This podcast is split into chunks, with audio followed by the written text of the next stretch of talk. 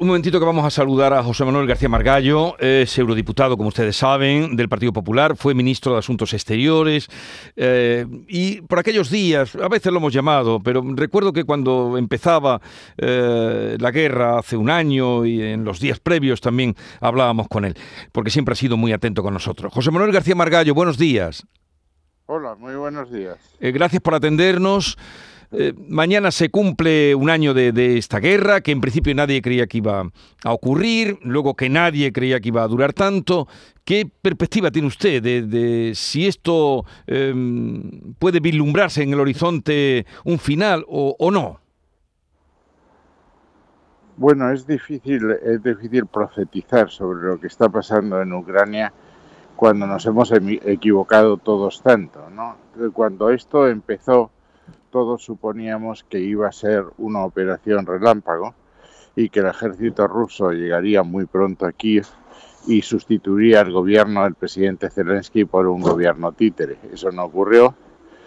Creímos entonces que el plan B de Putin, que era aislar, ahogar a Ucrania ocupando toda la costa, eso fue la batalla de Mariupol para controlar la salida de Ucrania a Azov y el intento de ocupar Odessa para ocupar para impedirle salir al Mar Negro eh, tampoco tampoco salió. Si hubiese salido, la guerra hubiese terminado relativamente pronto porque Ucrania se hubiese visto privada del acceso al mar y por tanto de la posibilidad de exportar lo que lo que exporte y de vivir.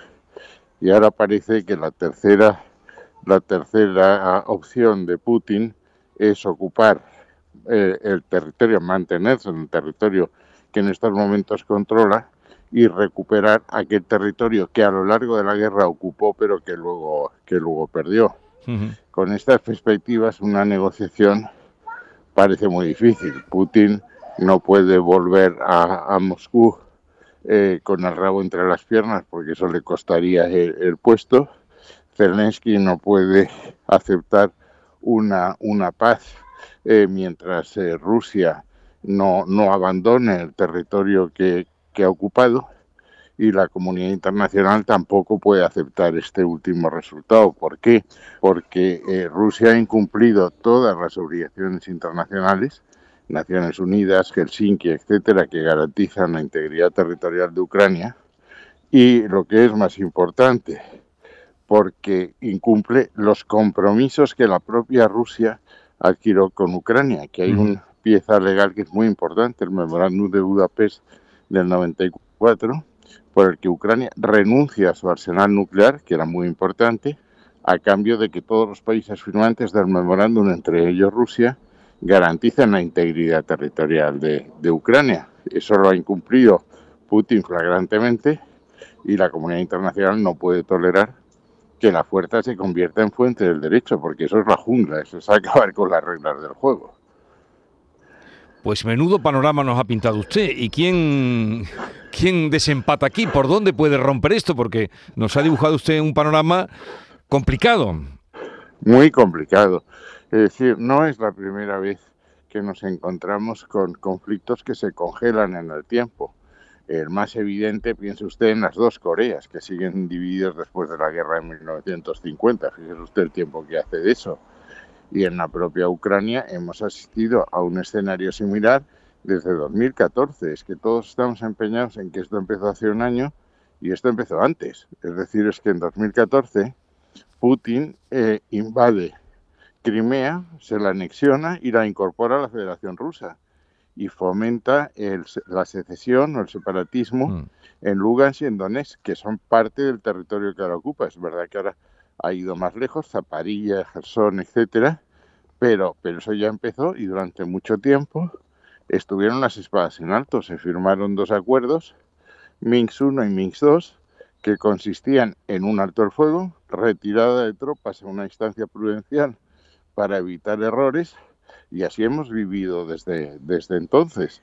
Yo no descarto que, ahora ocurra, ocurra lo mismo, aunque ahora eh, Ucrania se siente más fuerte. Y luego desde el punto de vista militar, lo que me dicen los expertos con los que hablo periódicamente es que el armamento que se está dando a Ucrania, fundamentalmente los Leopard, los Abrams, etcétera, son para que resista lo que se prevé que va a ser muy pronto otra ofensiva rusa, precisamente para recuperar el terreno que una vez ocuparon y perdieron. Eh, pero no, eh, no es suficiente para que rompan las líneas, las líneas rusas y recuperen el territorio al que aspiran, el Donbass, y mucho más difícil todavía, Crimea.